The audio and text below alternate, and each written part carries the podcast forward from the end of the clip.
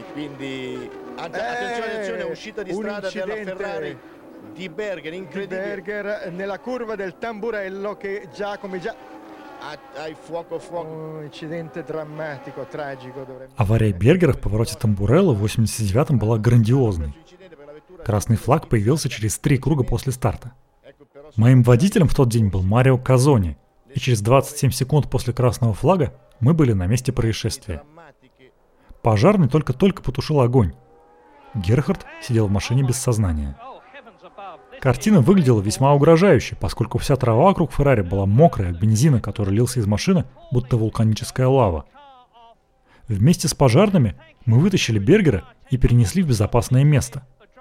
Я поднял его визор и дал доступ воздуху к его рту. Шлем был затянут очень туго, и нам пришлось попотеть, чтобы расстегнуть его. Тут он начал приходить в сознание и задергался. Я живо представил, как он сейчас начнет удирать от своих спасателей, думая, что за ним кто-то гонится. В моей голове этот образ убегающего с трассы Герхарда был очень похож на очередной скетч Монти Пайтона, поэтому я сел ему верхом на грудь. Каждый маршал взял на себя по одной конечности, чтобы он не мог никого ударить, пока доктор, Фредерике Баккарине, настраивал капельницу. Постепенно его сознание прояснилось. Он узнал меня, тут же успокоился и стал послушным. Его руки были обожжены, поэтому я срезал перчатки ножницами. Комбинезон Герхарда был насквозь пропитан бензином, поэтому мы отрезали от него рукава, штанины и переднюю часть. К этому времени у нас уже была на готове скорая помощь. Мы погрузили его на носилки и отправились в медицинский центр. Когда мы туда добрались, возле него уже собралась толпа, но скорая и моя машина мигом проскочили через открытые ворота, так что никто не успел нам помешать. Герхард был в хорошем состоянии, но вся его кожа была розовой от химической реакции с топливом. С него сняли остатки обмундирования и промыли стерильным физраствором, чтобы дезинфицировать его от бензина. Его руки были в неплохом состоянии, поэтому их просто перебинтовали. Найджел влетел в медцентр и жаждал узнать, что случилось. Я сказал ему, что Бергер в порядке, после чего он пошел его проведать. Я вернулся в машину, где меня уже ждал Марио, а Найджел принял очень смелое решение занять свое место на рестарте. Едва мы вернулись на трассу, я почувствовал жжение ниже пояса. Как оказалось, моя униформа впитала топливо, когда мы вытаскивали Герхарда, и я сидел на нем верхом. Топливо начало жечь мои ноги и некоторые деликатные места, но деваться было некуда. Гонка вот-вот должна была возобновиться. В тот раз я понял, что чувствует гонщик, если ему всю гонку приходится провести в луже бензина из-за какой-нибудь неполадки. Бергера отправили на вертолете в больницу Маджоре, но он избежал серьезных травм. Позже я узнал, что у него обнаружили трещину в ребре, поэтому на следующей гонке в Монако я подошел к нему на питлейне и извинился. На случай, если виной тому был я, прыгавший у Герхарда по всей груди. Сид Уоткинс. Жизнь на пределе.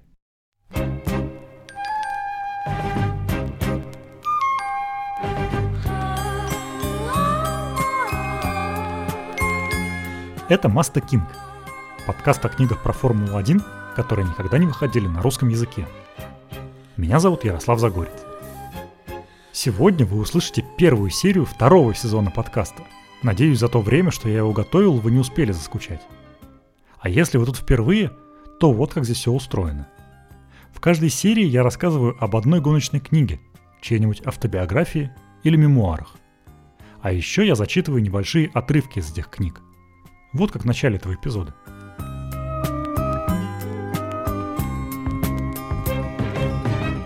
В первом сезоне уже вышло 10 серий. Вы можете начать их слушать в любом порядке. Они никак между собой не связаны. А сегодня мы поговорим о книге бывшего главного врача Формулы-1 Сида Уоткинса –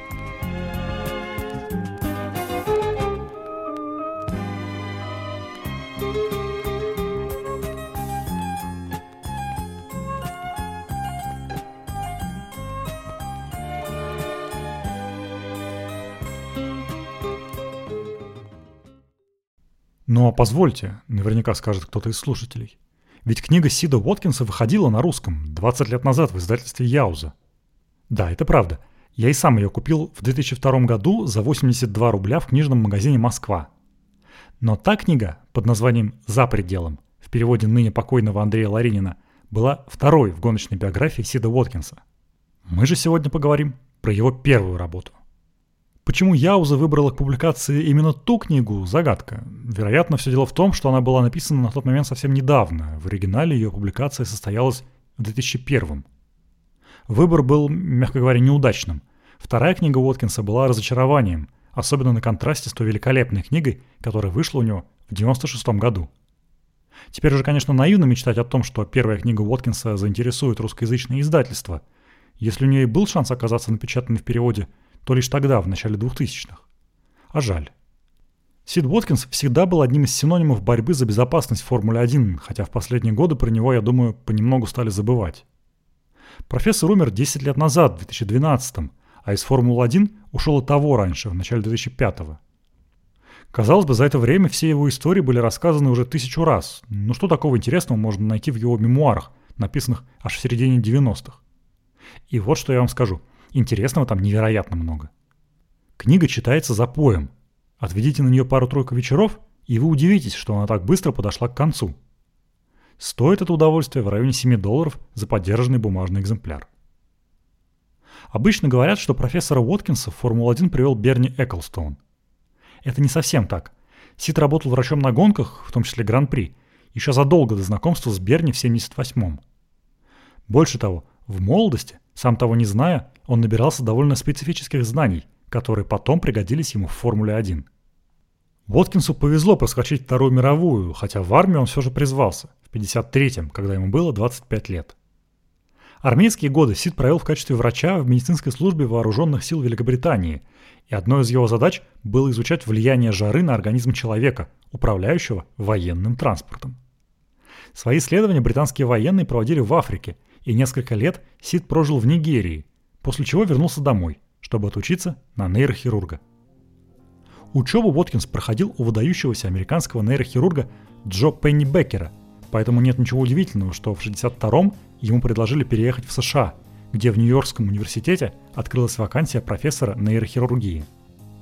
От Сиракуз, где жил Уоткинс, до трассы Уоткинс-Гленн была всего пара часов езды, и для него это была отличная возможность продолжить свое увлечение, которое зародилось еще в Англии – Будучи студентом, Уоткинс часто заглядывал на гонки, сначала как зритель, а затем как официальный врач.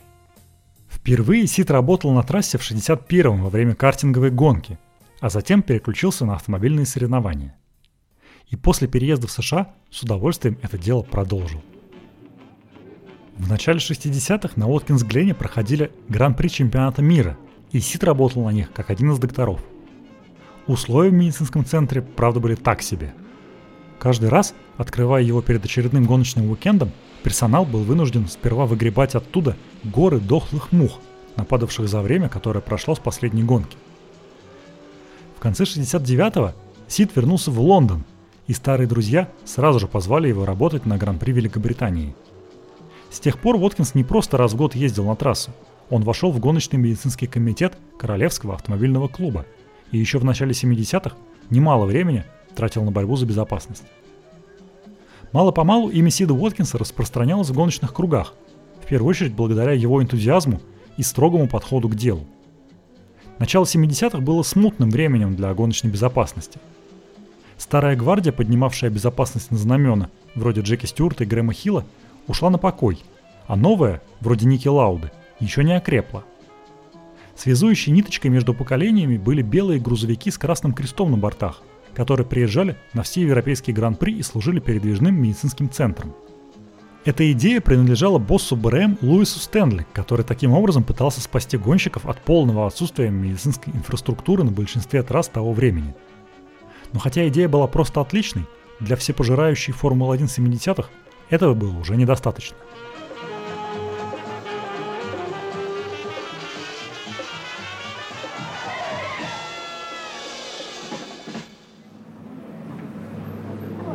Все началось майским утром 78-го с телефонного звонка. Я услышал оживленный голос Дина Деламонта, босса гоночного департамента Королевского автомобильного клуба. Он спросил, могу ли я пообщаться с мистером Эклстоуном, который хотел обсудить некую медицинскую проблему. Я, конечно, знал Берни Эклстоуна, владельца команды Брэбом и президента Ассоциации конструкторов Формулы-1. Но раньше мы не встречались. Я согласился и оставил Дину организовать звонок Берни, теперь уже мне напрямую. Через несколько минут Берни был на линии. Когда я смогу с ним встретиться? Как насчет семи вечера в моем кабинете в лондонской больнице? Хорошо. Я был впечатлен его четкостью и тем, что ему было нужно всего несколько слов, чтобы решать вопросы. Ровно в семь раздался стук в дверь, и мистер Эклстон вошел в кабинет. Помню, что меня сразу поразила его аура. Безупречно одетый, он был настолько сильной личностью, что это шло у него изнутри. Он максимально четко обозначил темы, которые хотел обсудить, и заговорил о гонках. Он сказал, что в курсе моей работы в автоспорте и перечислил проблемы с безопасностью на трассах. На прошлых выходных как раз произошла очередная авария в Испании, после чего Карлса Ройтемана отправили в больницу. Затем он спросил, не хочу ли я помочь с этим. В Оксфорде я получил богатый опыт работы с травмами головы и политравмами. Мой интерес к гонкам Гран-при и машинам в целом зародился еще когда мне было 8, и я работал в гараже моего отца. Так что у меня был нужный медицинский опыт и понимание спорта в целом. Конечно, я хотел помочь. «Окей», — сказал он. «Я поговорю со всеми и позвоню вам завтра». На следующий день он позвонил, как и обещал, и предложил мне приехать на следующей неделе на Брэнс Хэтч, где были намечены испытания шин. Он сказал, что обсудил со всеми мою новую роль в качестве начальника медслужбы гонок Гран-при, и все это одобрили, но хотели увидеть меня вживую. Я приехал на Брэнс и познакомился со всеми. Сперва мы перекинулись парой слов с Ники Лаудой, который вел за собой группу асов Формулы-1. Марио Андретти, Джеймса Ханта, Карлса Ройтемана. Затем еще с парой человек. Мы все были готовы начать новый проект по установлению должного медицинского сопровождения Формулы-1 по всему миру. После этого я вернулся к Берни. «Хорошо», — сказал он. «Увидимся на Гран-при Швеции. Доверьтесь мне, я все организую». Но Берни, конечно, не был бы Берни, если бы не обвел своего нового товарища вокруг пальца. Предложив ему 35 тысяч долларов за сезон и получив согласие, Эклстон добавил «Да, но дорогу и проживание будете оплачивать сами». Впрочем, зарплата Уоткинса довольно быстро выросла, и его командировочные расходы чемпионат взял на себя. Однако расчетливый Берни никогда не покупал Сиду билеты в первом классе. Только в бизнесе. Да, вот еще забавный штрих к вовлеченности Уоткинса в мир автогонок до знакомства с Берни. В 70-м Сида попросили посмотреть одну загадочную пациентку, чье имя ему поначалу не сказали. Придя на встречу, профессор с удивлением обнаружил, что лечить ему предстоит одну из знаменитых сестер Митфорд, Нэнси. Помните из эпизода про Макса Мосли? Юнити – любовница Гитлера, Нэнси – писательница. Да-да, это была тетя Макса, но что самое интересное, через 9 лет Берни позвонил Сиду и сообщил, что мама Мосли, леди Диана, тяжело больна, и ей надо помочь. После успешной операции и полного восстановления благодарная Диана Мосли посвятила Сиду Уоткинсу свою книгу мемуаров «Родные и близкие», вышедшую в 85-м. В свой первый год Формулы-1, 78-й, Сид проехал с чемпионатом все 9 оставшихся гран-при сезона – где-то на трассах было хоть какое-то подобие медицинской инфраструктуры, где-то Уоткинсу приходилось по-настоящему воевать. Он вряд ли бы добился успеха, не будь у него безоговорочной поддержки со стороны Берни и гонщиков. В первое время Эклстон даже ставил организаторам гонок ультиматум. Если профессор Уоткинс не получал то, что ему требовалось, он, Берни, вставал перед стартовой решеткой. Сид должен был дать Эклстоуну сигнал, что проблема решена, и тогда Берни отходил в сторону. Если нет, Гонка начаться не могла, и по первому требованию гонщики были готовы вылезти из машин и пойти домой. К счастью, этот шантаж всегда срабатывал. Но это было в день гонки. Помимо собственной гран-при, гонщики принимали участие в тренировках, и к ним организаторы относились в то время еще безалабернее, чем к гонкам. Считалось, что тренировки не такие опасные, серьезных аварий в них не бывает, а значит незачем тратить деньги и время на медицинский вертолет, он вполне может прилететь лишь к гонке. В этом случае на помощь Уоткинсу приходил Ники Лауда. Утром в пятницу он первым подъезжал к выезду с питлейна и блокировал машиной дорогу остальным гонщикам. Только удостоверившись, что Уоткинс всем доволен, Лауд устремлялся на трассу, и тренировка могла начаться. К 79-му чемпионат обязал все трассы предоставлять вертолеты на каждую тренировку и гонку. Кроме того, Берни договорился держать наготове медицинский самолет, чтобы Уоткинс при желании мог направить пострадавшего человека в специализированную больницу по своему выбору. Но помимо вертолетов, организация медицинской помощи состояла из десятков вещей, для которых нужны были четкие процедуры. Процедур особенно не было, все было хаотично и упиралось в волюнтаризм местных организаторов. Медицинской машиной мог оказаться специально оборудованный Porsche, а мог – старенький универсал. Медцентр мог быть построен рядом с паддоком, а мог представлять собой двухэтажный автобус на отдаленной парковке. Это сегодня нам привычен вид медицинской машины, которая следует за гонщиками Формулы-1 весь первый круг и готова сразу же прийти на помощь пострадавшему. В те годы об этом не шло и речи, что, к сожалению, приводило к трагедиям. Одна из них произошла в первый же сезон Сида в чемпионате мира, когда в Монце погиб Ронни Петерсон.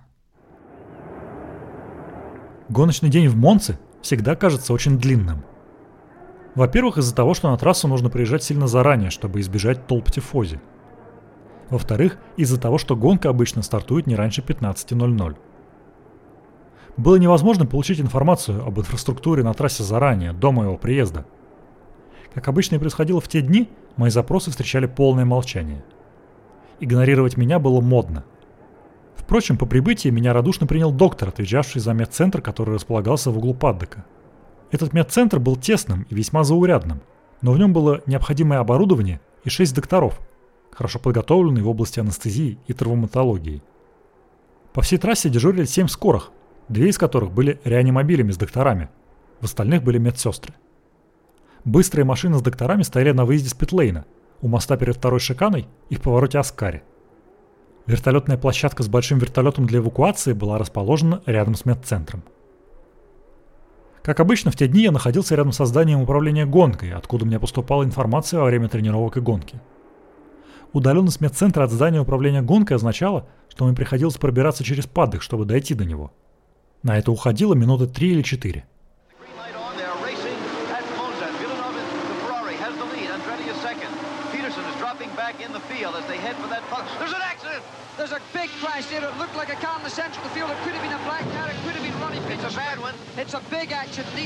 Через пару секунд после старта гонки стало понятно, что произошла большая авария, а затем вспыхнул огонь. Перед входом в первую шикану творился настоящий хаос. Оказалось, что в аварии пострадали 10 из 24 машин.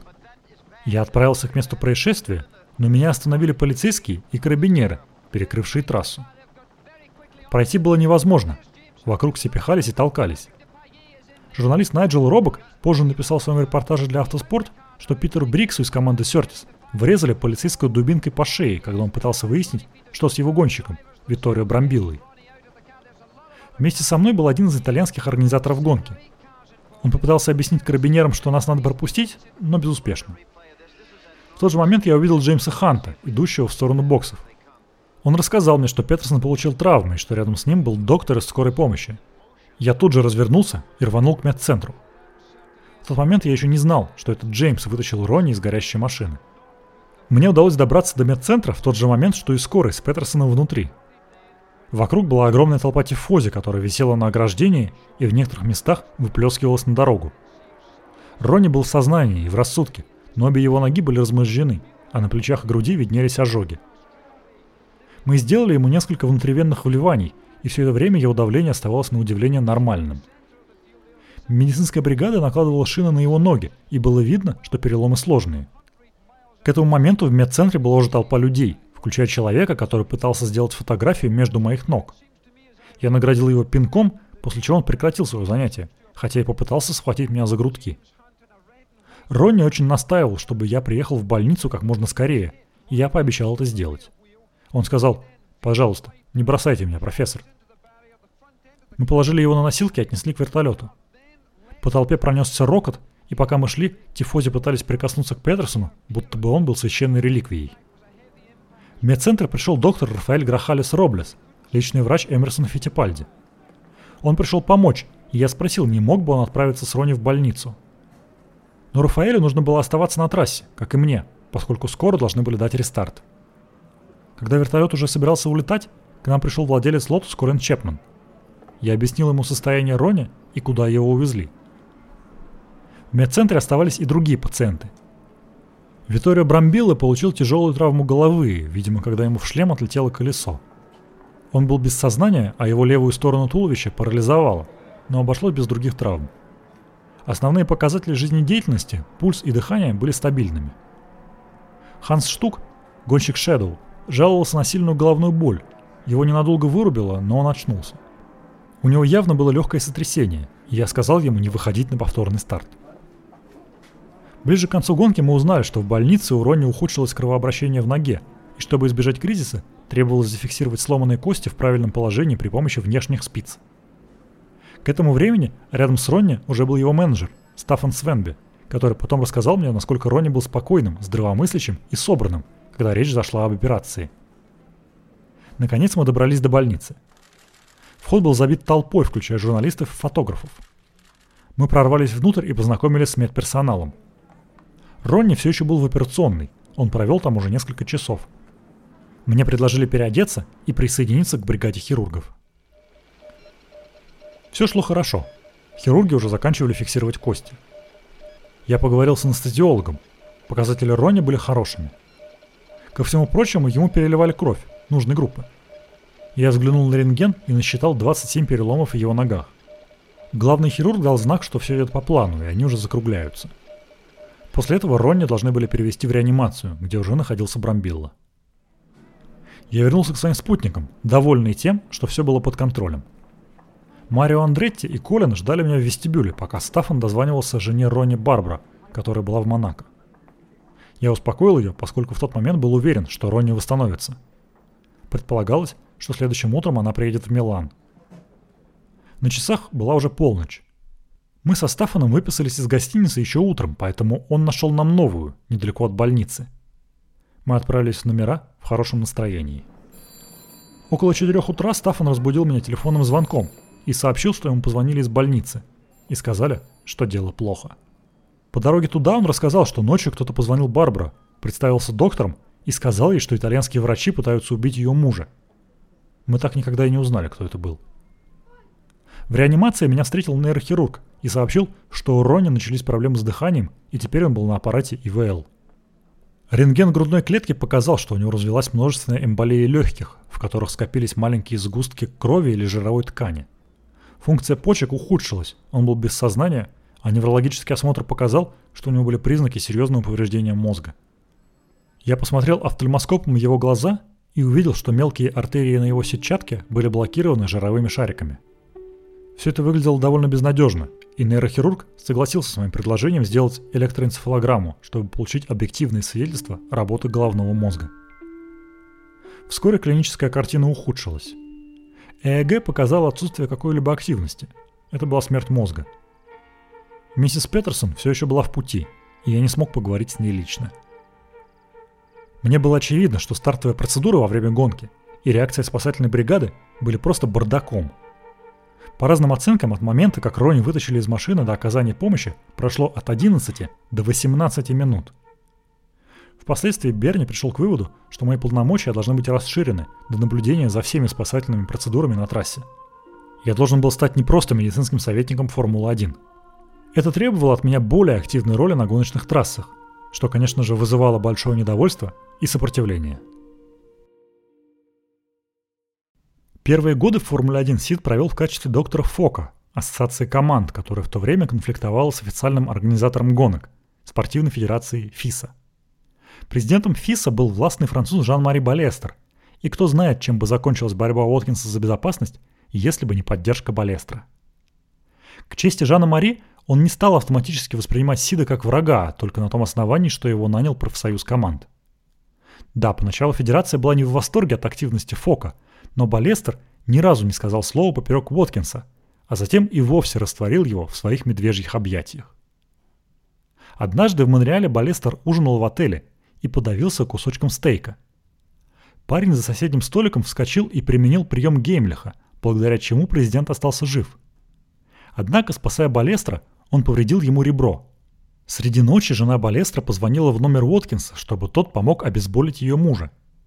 С тех пор Жан-Мари принимал Уоткинса на гонках как родного, а ФИА взялась бронировать и оплачивать ему гостиницы во время Гран-при.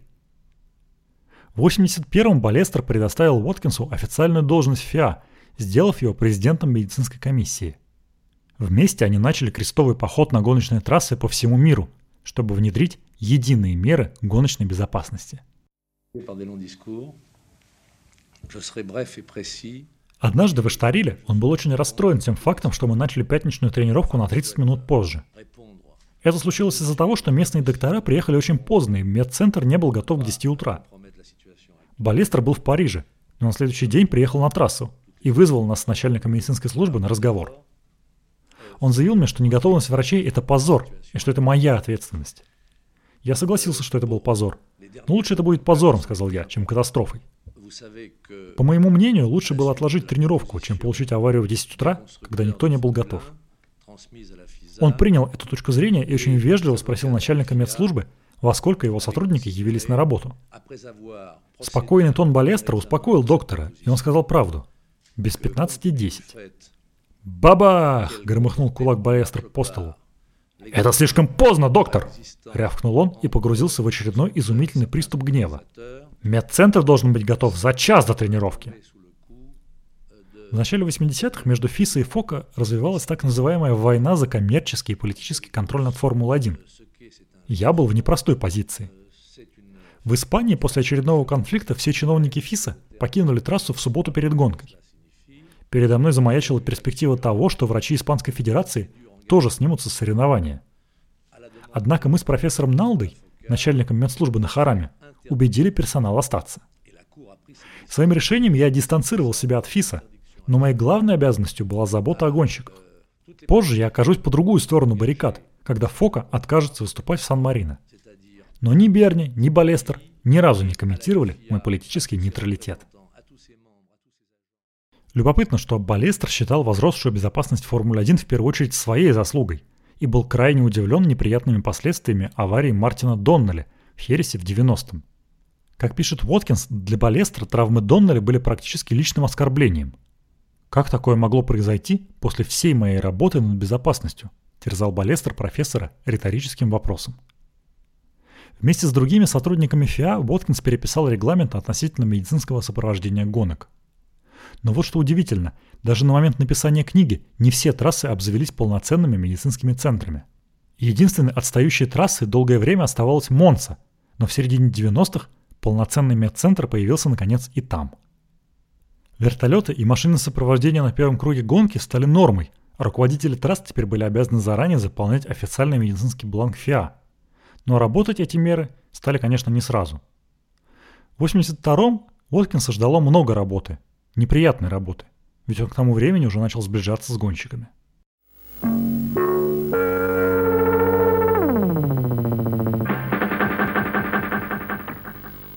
Buonasera, in apertura di giornale una notizia che è arrivata questo pomeriggio, una notizia particolarmente triste per tutti coloro che seguono lo sport e soprattutto l'automobilismo.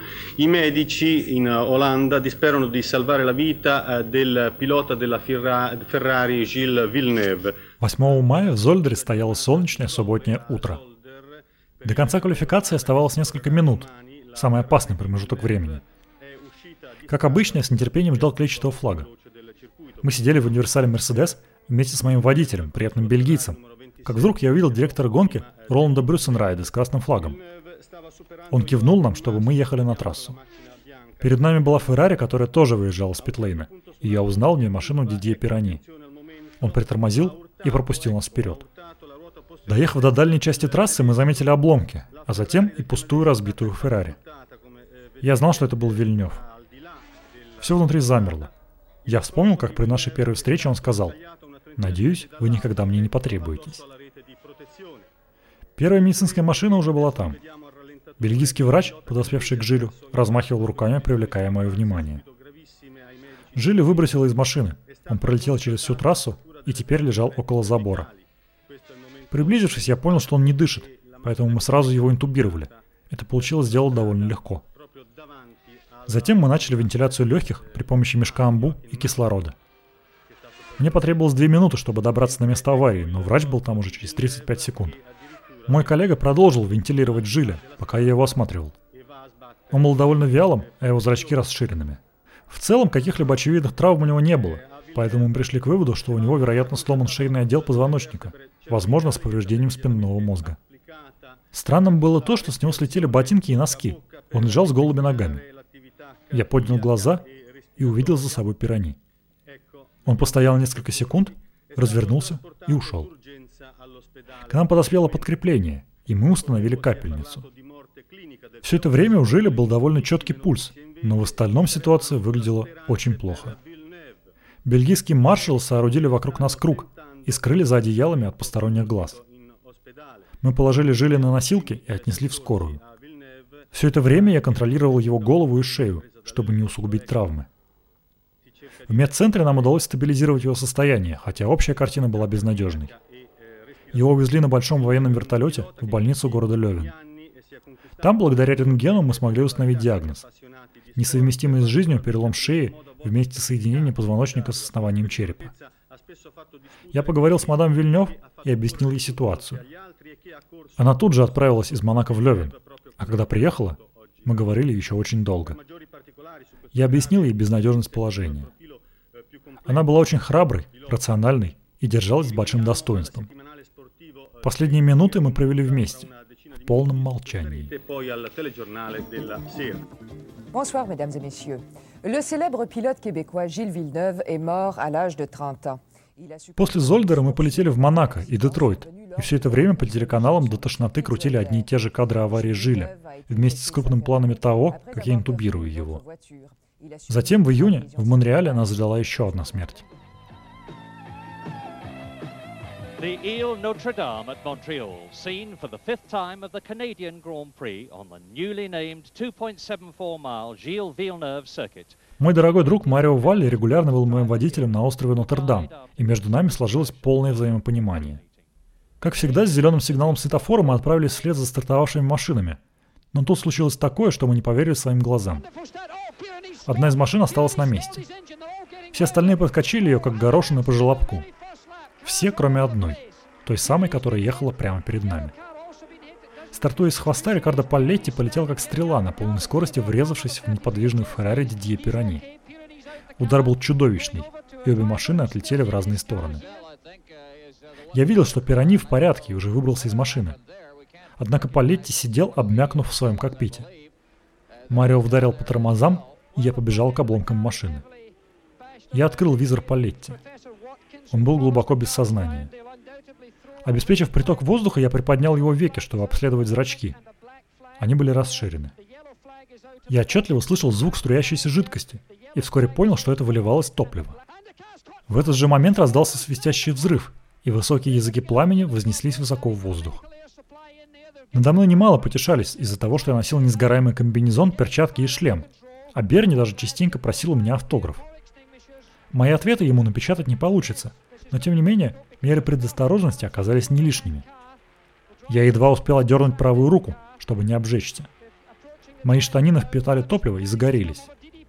К сожалению, на мне были дорогие ботинки аргентинской кожи, которые тут же расплавились. Я закрыл визор палете, чтобы защитить его от огня, а тут подоспели и пожарные. Все произошло очень быстро. Я был рядом с Палетти уже через 16 секунд после аварии. Ральф Болдуин, водитель второй медицинской машины, смело бросился тушить огонь. Он показал себя заслуженным парамедиком, гонщиком, а теперь еще и пожарным. Пирани появился с другой стороны. Он с дракой отобрал у пожарного огнетушитель и теперь сражался с пламенем. Неподалеку крутился фотограф, который пытался выбрать ракурс получше. Я едва не сделал с ним то же самое, что и Пирани с пожарным. Но хуже всего было то, что мать Палетти прорвалась на трассу и была вне себя от горя и ужаса. Огонь быстро потушили, и мы начали вытаскивать Палетти из машины. Руль и рулевая колонка были вдавлены ему в грудь. Вместе с менеджером его команды, Джоном Макдональдом, нам удалось их отогнуть. Затем мы сняли с Палетти шлем, и анестезиолог, доктор Жан Тайлифер, сотворил настоящее чудо – при ярком солнечном свете он интубировал Рикардо, который не просто находился без сознания, но и сидел зажатым в машине. Интубировать сидящего человека невероятно тяжело, а яркий окружающий свет мешает смотреть в горло и правильно направлять трубку. Извлечь мальчика из сплющенной машины было очень непросто. Все время, пока мы это делали, работала внутривенная капельница, но пульс обнаружить не получалось. Мы перенесли его в вертолет, который улетел в больницу. Вскоре после его прибытия было объявлено, что Палетти скончался из-за многочисленных травм грудной клетки и внутренних органов. До рестарта еще оставалось время, и я пошел проведать Пирани. Он был на взводе и до сих пор находился в шоке от аварии и пожара. Он очень смело бросился на помощь, хотя я думаю, что пожарный справился бы не хуже. Иногда я замечаю момент, когда гонщик находится на грани перенапряжения. Пирани за последние два месяца был лицом к лицу с двумя страшными авариями. Я дал ему пару отцовских наставлений и посоветовал быть спокойнее. К сожалению, в августе в Германии он либо забыл о моих словах, либо проигнорировал.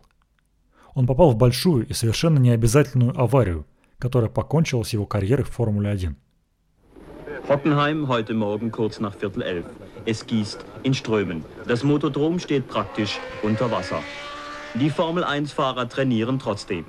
Vorneweg Didier Pironi. Gestern fuhr er bei trockener Piste auf seinem Ferrari Turbo die absolut beste Zeit. Auch heute Morgen war er drei Runden lang schneller als die Konkurrenz. В Хокенхайме лило как из ведра.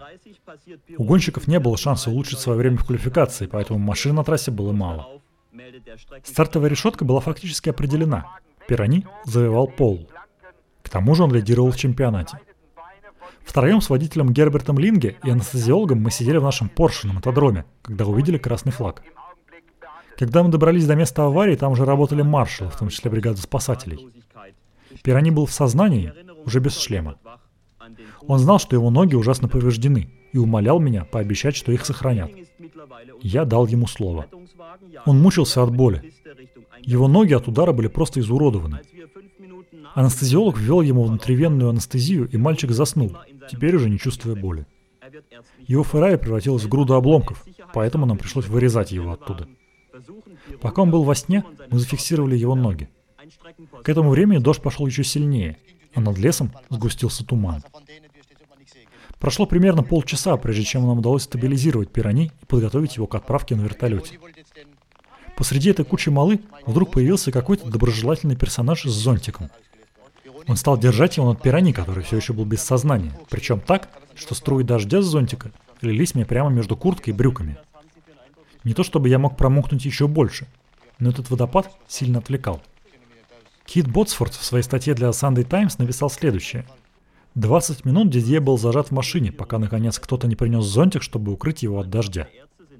По-моему, я никогда не рассказывал Киту, что произошло на самом деле, и не отвечал, когда нас критиковали в прессе за то, что мы спасали человека, а не думали о зонтиках. Пирани был без сознания и не замечал дождя. Он находился в состоянии шока, и на самом деле для него холод был даже полезен. Благодаря холоду его периферическое кровообращение замедлилось, и больше крови поступало к его жизненно важным органам. К тому же его комбинезон был достаточно водонепроницаемым, а все спасатели сгрудились над ним. Когда мы наконец были готовы перенести его на носилку к вертолету, снова появился этот добрый джентльмен с зонтиком. Раздался жуткий грохот. Крутящиеся лопасти срезали верхушку зонта, который этот доброход сунул прямо в них. «Это верх безумия», — произнес инспектор по безопасности ФИА Дерек Ангара, на что я бессердечно ответил. Жаль, что это была верхушка зонтика, а не того парня. Мы взлетели. Давление, дыхание и пульс Пирани были стабильными. Он шевелился и реагировал на внешние воздействия. Я даже не пытался снять его ботинки из-за переломов в районе лодыжек. Вертолет проскользил по верхушкам деревьев и приземлился в университетской больнице Гейдельберга, где нас уже ждала бригада хирургов. Я отправил его в травматологическое отделение и попросил врачей не снимать с него обувь, пока ему не введут анестезию. Затем я вернулся к вертолетной площадке, чтобы сказать спасибо бригаде, которая нас привезла. Они выглядели довольно угрюмыми и сообщили, что вертолет больше нельзя использовать, поскольку верхушка зонта повредила лопасти, и они беспокоились, что они могут отвалиться при новой попытке взлететь. Надо сказать, что Пирани был единственным гонщиком, с которым у Уоткинса не клеились отношения. Он открыто признает это в книге и потом не раз будет говорить в интервью. Однако во время заездов он относился к нему как к любому другому пациенту, Подход, который отличает настоящего профессионала. И все-таки с большинством других гонщиков у Уоткинса были дружеские отношения. Для многих из них он был вроде отца, а с возрастом переквалифицировался в дедушку. Ему всецело доверяли, а как иначе, если после тяжелой аварии он будет первым, кто придет тебе на помощь? Но если с травмами на трассе все было понятно, то вне гонок участники чемпионата иногда обращались к профессору с такими дикими запросами, что ему приходилось мобилизовать всю свою врачебную выдержку. В середине 80-х весь мир сходил с ума из-за страха перед недавно открытым СПИДом. Перед одной из гонок в Бразилии Уоткинса в гостинице окружила делегация гонщиков во главе с Найджелом Мэнселом, Алином Простом и Мартином Брандлом. Они заявили, что слышали о случаях передачи СПИДа во время переливания крови и потребовали от СИДа гарантий, что никто из гонщиков в случае травмы не будет контактировать с зараженной кровью. Сид прекрасно знал, что вся кровь, которая потенциально могла потребоваться в Формуле-1, была протестирована на СПИД, но не удержался и сказал следующее. Такая кровь очень дорого стоит, поэтому я бы не хотел тратить ее на кого-то, у кого уже есть СПИД.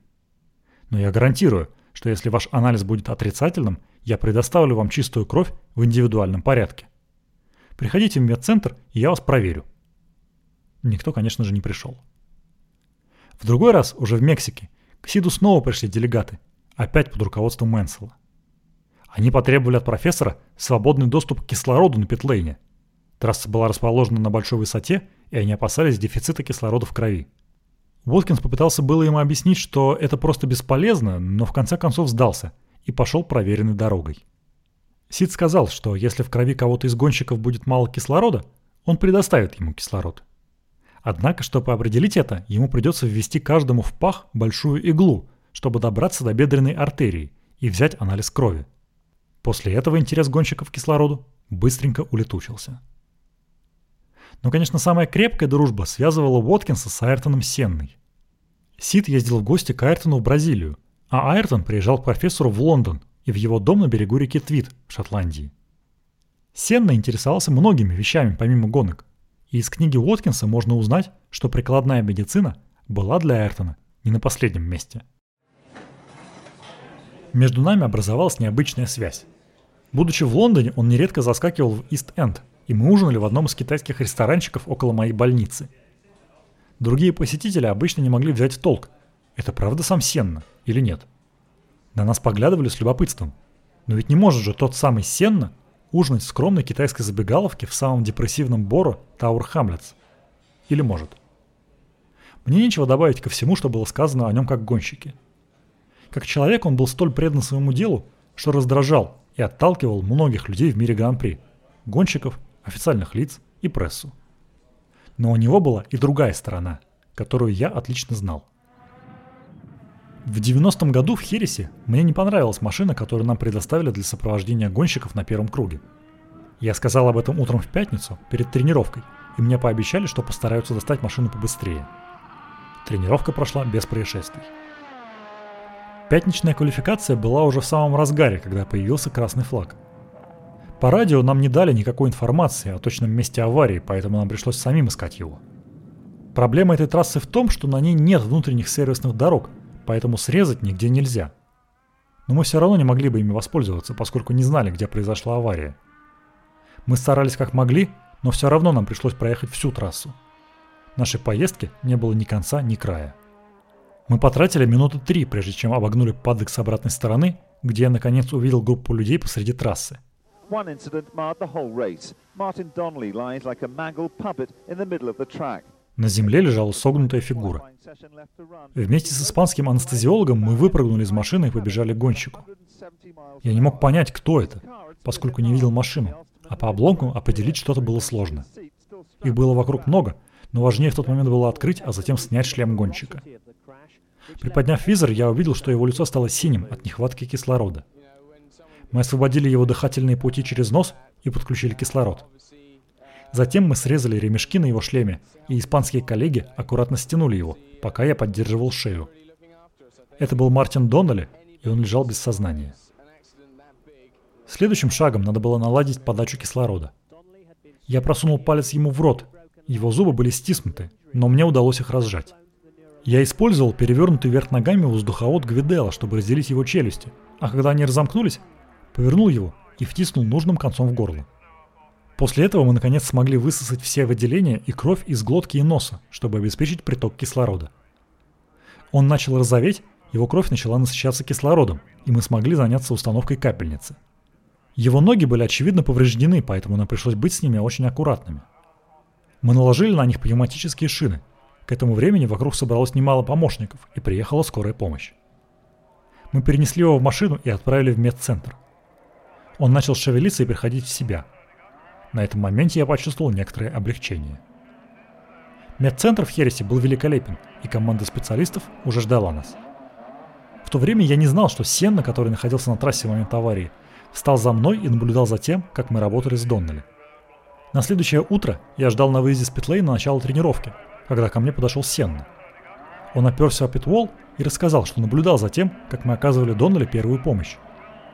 В своей обычной серьезной манере он начал расспрашивать меня о технических деталях.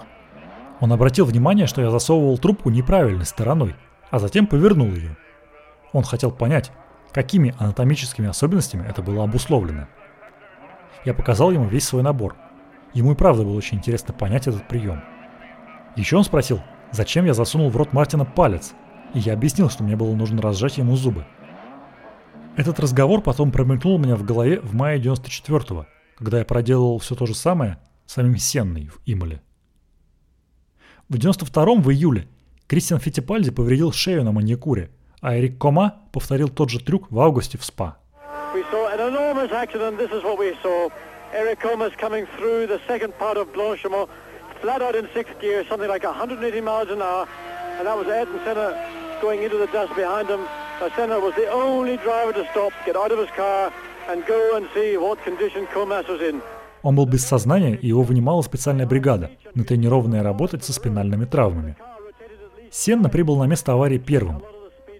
Когда туда подоспел я, он отдал мне шлем Кама и сказал, что держал его шею, чтобы она не двигалась, и убедился, что дыхательные пути свободны. Сенна был хорошим учеником.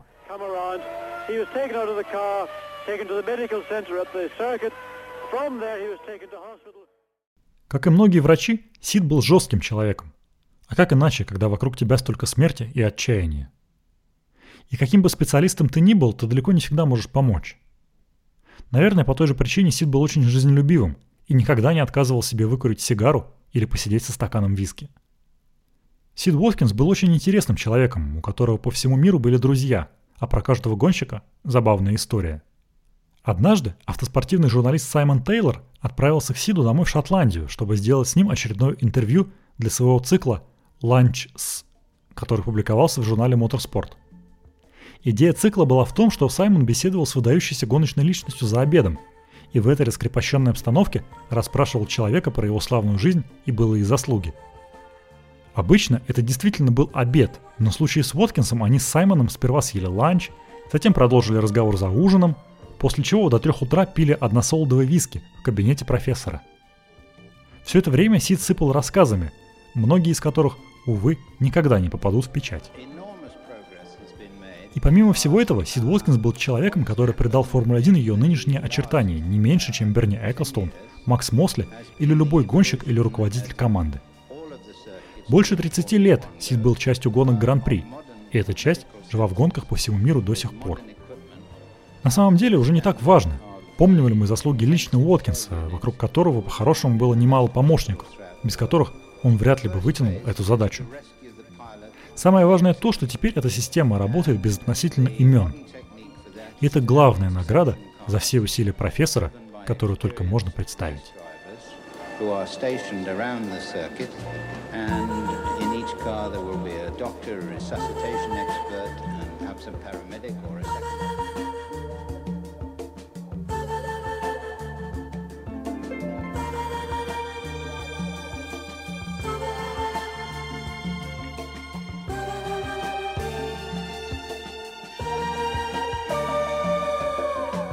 Это был подкаст Маста Кинг.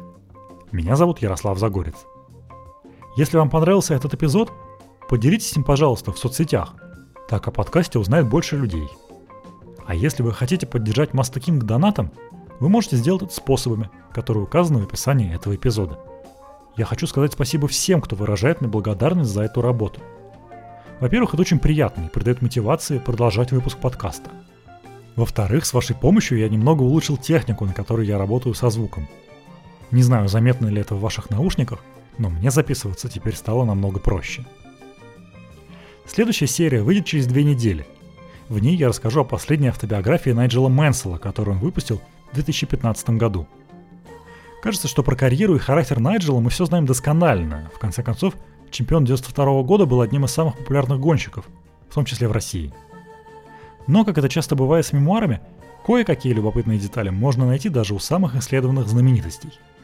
И в случае с книгой Найджела этих деталей просто море, причем довольно неожиданных. Вот о них и поговорим.